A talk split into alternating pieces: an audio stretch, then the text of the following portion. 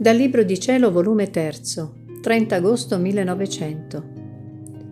La regina mamma offre Luisa a Gesù come vittima per placare la divina giustizia. Avendo passati parecchi giorni di privazione ed amarezze, al più vistolo qualche volta ad ombra e a lampo, questa mattina ero al sommo dell'amarezza. Non solo, ma mi sentivo come se avessi perduto la speranza di più rivederlo onde dopo aver fatta la Santa Comunione mi pareva che il confessore mettesse l'intenzione della crocifissione.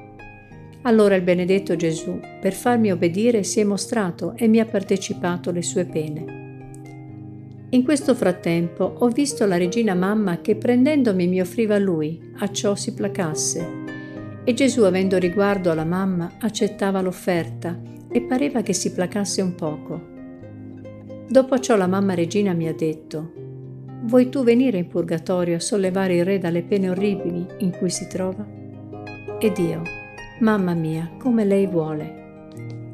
In un istante mi ha preso e di volo mi ha trasportato in un luogo di supplizi atroci, tutti di continue morti.